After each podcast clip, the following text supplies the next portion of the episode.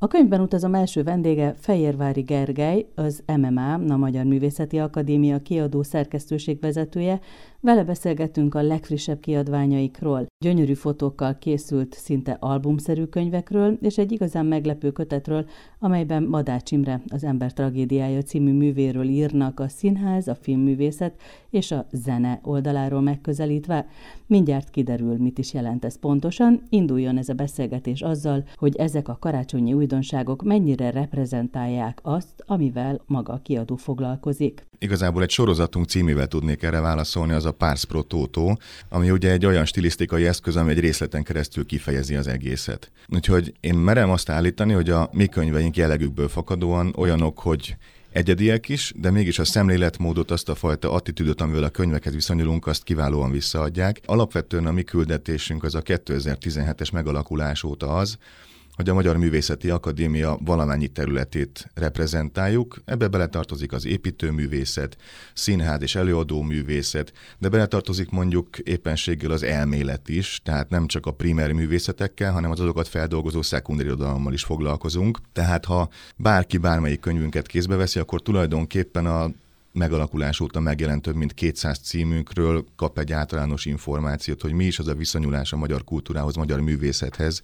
amit a mi köteteinknek képviselnie kell. Mielőtt ráterünk erre a három legújabb könyvre, azelőtt még egy kérdésem volna, hogy a művészeti könyvek általában hangvételükben, vagy ahogyan az olvasókhoz szólnak, vagy ahogyan egy művet, vagy több művet elemeznek, ahogyan bemutatnak egy alkotót, ez mennyire korszerű? Mert ugye ennek vannak hagyományai, és csak kíváncsi vagyok, hogy hogy tudjátok ezt a mai olvasó számára izgalmasá tenni. Nehéz, főleg azért, mert a mai olvasó kategória, és az utcaembere, hogy uh-huh. értünk alatta valami nagyon nehezen megfogható és kontúrtalan kategóriát. Egyébként a kérdés jogos, és próbálkozunk is azzal, hogy valami olyan köztes utat járjunk, ami nem rekeszti el a csak értő szakmai közönség nyilvánvalóan meglehetősen szűk olvasótábora számára ezt, ugyanakkor nem is higítjuk föl azt a gondolatiságot, azt a fajta analitikus szemléletmódot, amit egy szerző képvisel azzal, hogy mindenáron mindenki számára érthető legyen.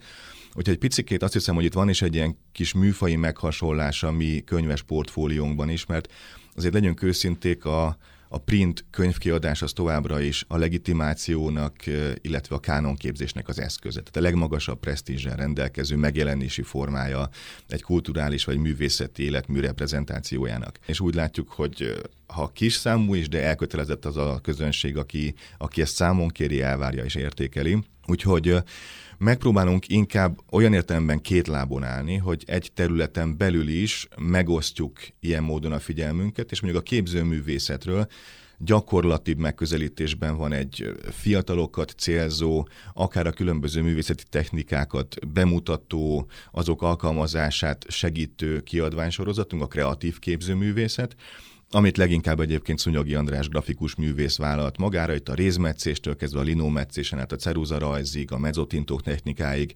mindenféle izgalmas módon és közérthetően megírt kötetekről beszélünk, de a most éppen az újabban napvilágot látott könyvek Szabó Lilának a Bartusz György életművét feldolgozó monografikus albumára, vagy éppenséggel Szemadám György Quodlibet kiállításának könyves megjelentetésére, ott azért nagyon fontos az, hogy a komolyan vehetőség és hitelesség érdekében azért mégiscsak a legnívósabb szakemberek szaknyelvet is felhasználó repertoárjához nyúljunk, mert valamilyen módon nekünk mégiscsak a művészetnek egy olyan nívóján kell megszólalnunk, amit egy akadémia magára vállalhat. Akkor maradjunk is a Bartusz György életművét, életét bemutató kötetnél. A kötet egyik fele szöveges csak, és a második része album. Ráadásul hihetetlen felkelti az érdeklődést a műalkotások iránt, mert de gyönyörű képeken látni. Ugye ő kassai művész, de hát az életrajzából kiderül, hogy számos más helyen is megfordult. Hát először is erre a szerkezetre eh, reflektálva, mi ezt úgy is tudunk nevezni, hogy bevezető tanulmány, utána van egy galéria, és aztán van egy olyan függelékünk, ahol a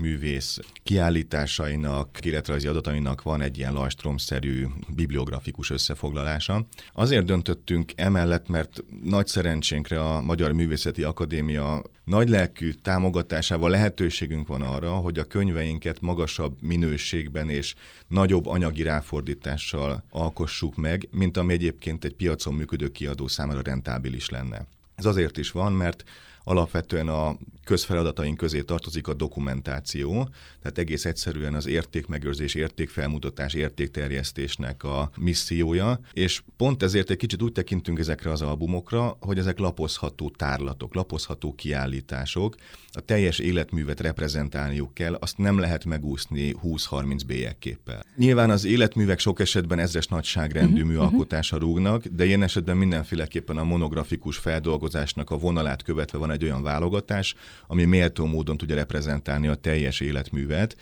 Ilyen esetben egyébként mindig a szerzőre vár ez a hálás, vagy néha hálátlan feladat, Válogat. hogy ezeket ő mhm. felkeresse, mhm. fölkutassa. Nyilván azzal kapcsolatban is lehetnek problémák, ha most konkrétan a Bartusz könyvről beszélünk, hogy olyan, hogy el is hangzott ugye egy kassai alkotó, ráadásul igen erőteljesen megtermékenyítették őt a prágai tanulóévei, Prágán keresztül a francia iskola, de közben a magyar anyaországi művészekkel is ápolt egy nagyon szoros kapcsolatot, tehát meglehetősen szerteágazó és fizikailag is szétszórt az életmű de én azt merem mondani, hogy ami könyveket mi kiadunk a képzőművészet területén, azoknál fölmerjük azt vállalni, hogy a képek válogatása valóban teljességében képes reprezentálni az ő életművüket. Hogy egy picit megismertessük Bartusz Györgyöt, ugye nagyon érdekes, van egy hasadás, tehát hogy mennyire két különböző korszakról beszélünk az ő műveit megfigyelve, van egy, egy ilyen monumentális szobrokat tartalmazó rész a könyvben, és egészen elképesztően hatásosak. És hát a második időszakában pedig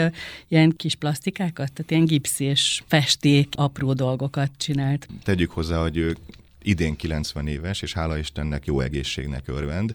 Tehát itt ráadásul nem is egy lezárt életműről beszélünk, és valóban megfigyelhető egy ilyen stilisztikai törés is, ami viszont, ahogy említetted is, érdekes módon ez a méretbeni monumentalitás és ez a míves kis plastikai megoldás valahogy nem csorbít az erején. Tehát az uh-huh. ő mhm. művészetének egy nagyon sajátságos vonása az, hogy függetlenül az alkalmazott anyagtól, technikától, a létrehozott alkotásnak a méretétől, anyagiságától, valahogy az átütő elementáris erő jellemző rá. Egy kicsikét az én szememben a Schrammel Imrének, aki szintén albumot kapott tőlünk, hogy most így fogalmazzak.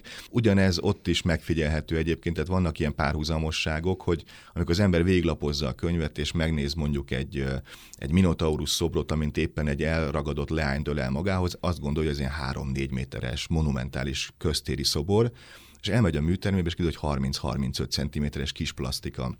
Tehát izgalmas, ez is számomra egyébként ebben a Bartusz életműben, hogy hogyan tud megnyilvánulni egy elementáris művészi erő, szinte függetlenül attól, és tegyük hozzá akár attól is, az anyagtól magától is elszakad, mert különböző akciókkal, performanszokkal ő tulajdonképpen ki is lépett a művészet pusztán csak anyagi tartományából. És ezeket a fokozatokat egyébként Szabó Lilla a monográfusa nagyon szépen végig is veszi, és azért is örülünk egyébként az ő személyének, hogy pillanatra ő rá is kitérhessek, mert Nyilván lehet egy képzőművészeti albumban egy bevezető tanulmányt pusztán ilyen deskriptív módon is elképzelni, leírja tételesen, mi történt, az életútra reflektál, és, és néhány kiemelt alkotást elemez, de az egész valahogy olyan hűvös és leíró is marad. És Szabó Linának a saját szenvedélye és elhivatottsága az átsüt ennek a műnek minden során, és nagyon szépen kerül párbeszédbe magával a Bartusz életművel.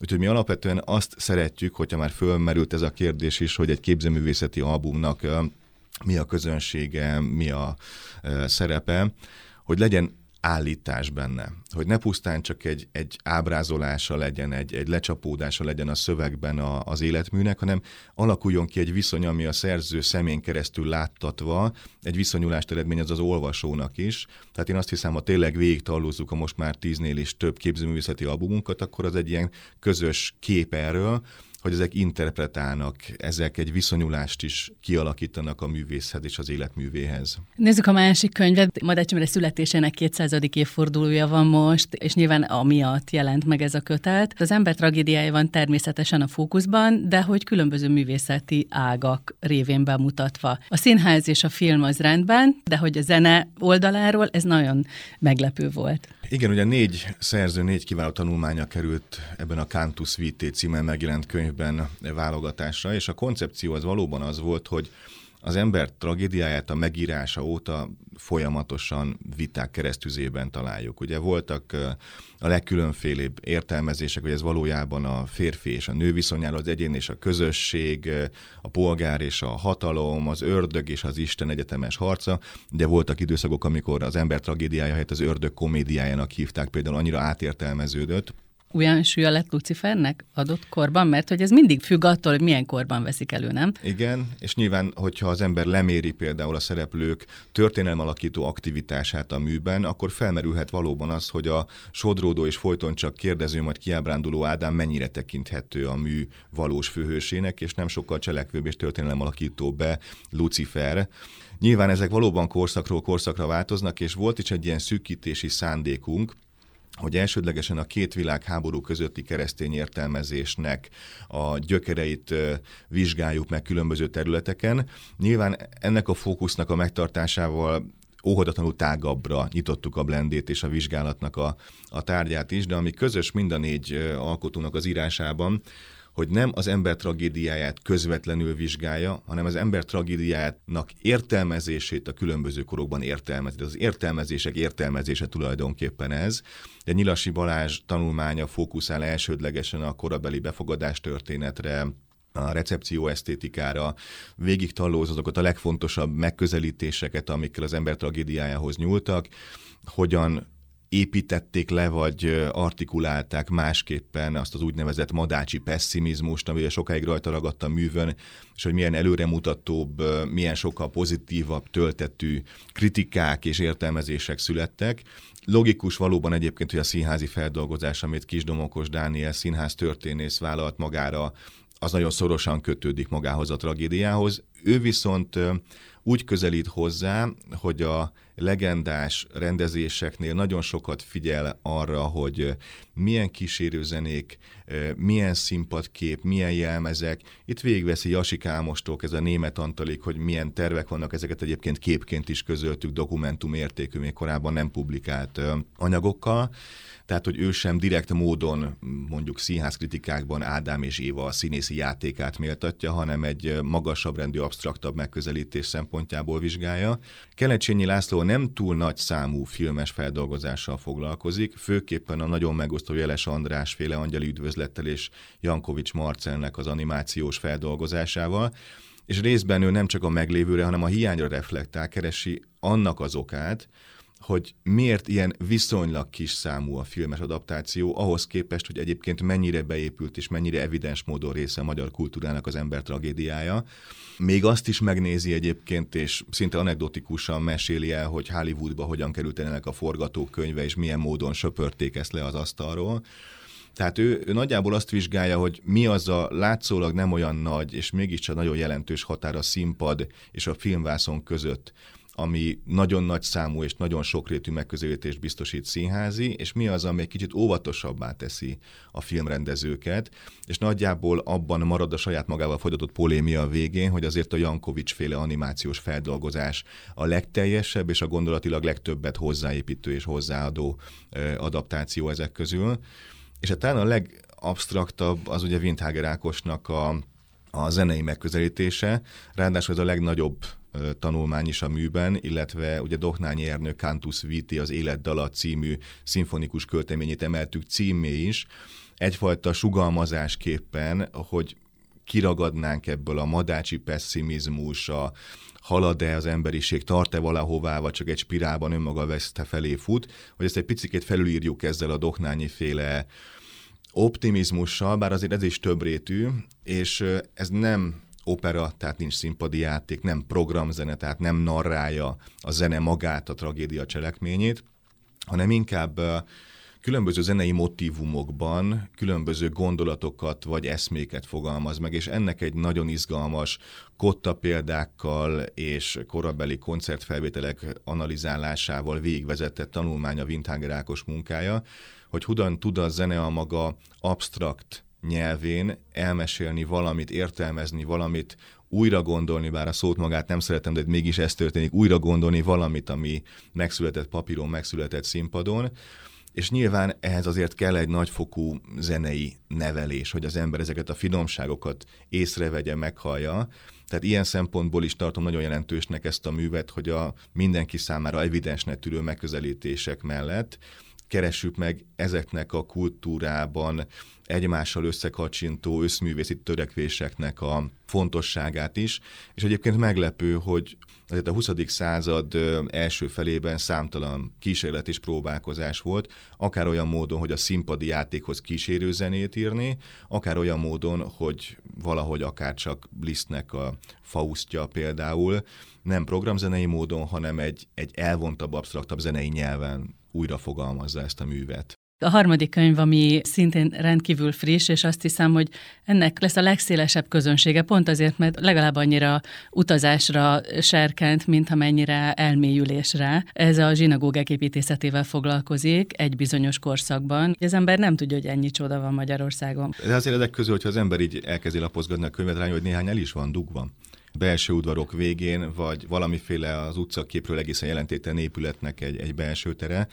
Egyébként, hogy a könyv, amiről most éppen beszélünk, ez az Építs nekem hajlékot, szubjektív zsinagógatúrák a Kárpát-medencében. Angolul és magyarul. Ez Angolul és magyarul, így van, így van, így van, tehát teljes értékűn a teljes szöveg mindkét nyelven megjelent. És maga a cím is nagyon sok fontos információt fölvillant, már egyrészt, hogy Kárpát-medence, tehát hogy megint csak kiszélesítjük Kassától, Marosvásárhelyen át, Szabadkától, Kaboldig, Lendváig, tehát a zsinagógáknak a nagy része valóban Magyarország területén, de rengeteg magyar lakta, vagy korábban magyar lakta és magyar ajkú zsidó közösség által lakott területen is épültek ezek. Benne van ebben a címben az is, hogy ezek szubjektív túrák. Tehát a szerzők, dr. Oszko Ágnes Ivett és dr. Negyela László Márk ezt egy kiállítás, korábban általuk kurátorként jegyzett kiállítás anyagából úgy válogatták össze, hogy útvonalakra fűzték föl, a régiókban sokszor egészen egymáshoz közeleső, néha azért komolyabb távolságra elhelyezkedő épületeknek eh, egy ilyen értelemben földrajzilag is, meg építészetileg is eh, logikus és, és nagyon izgalmas eh, fonalára ezeket a kis túraútvonalakat.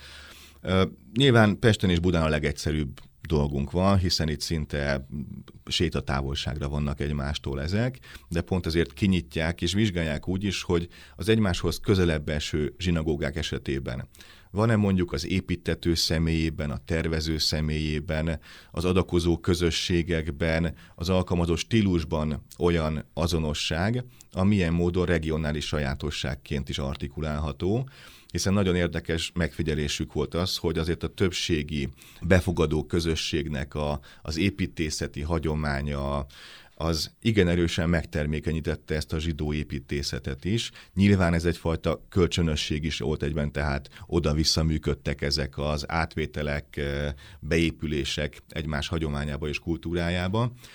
Másrészt például arra is fölhívják a figyelmet, hogy amit így a keresztény hagyomány tart, hogy a templom az Isten háza, és konkrétan az eukarisztia megjelenésével a megtestesült Istent fizikailag is ott érezzük a templom falai között. A zsidó vallásban egyrészt régi hagyománya van a Szent Sátor, a Jeruzsálemi templom.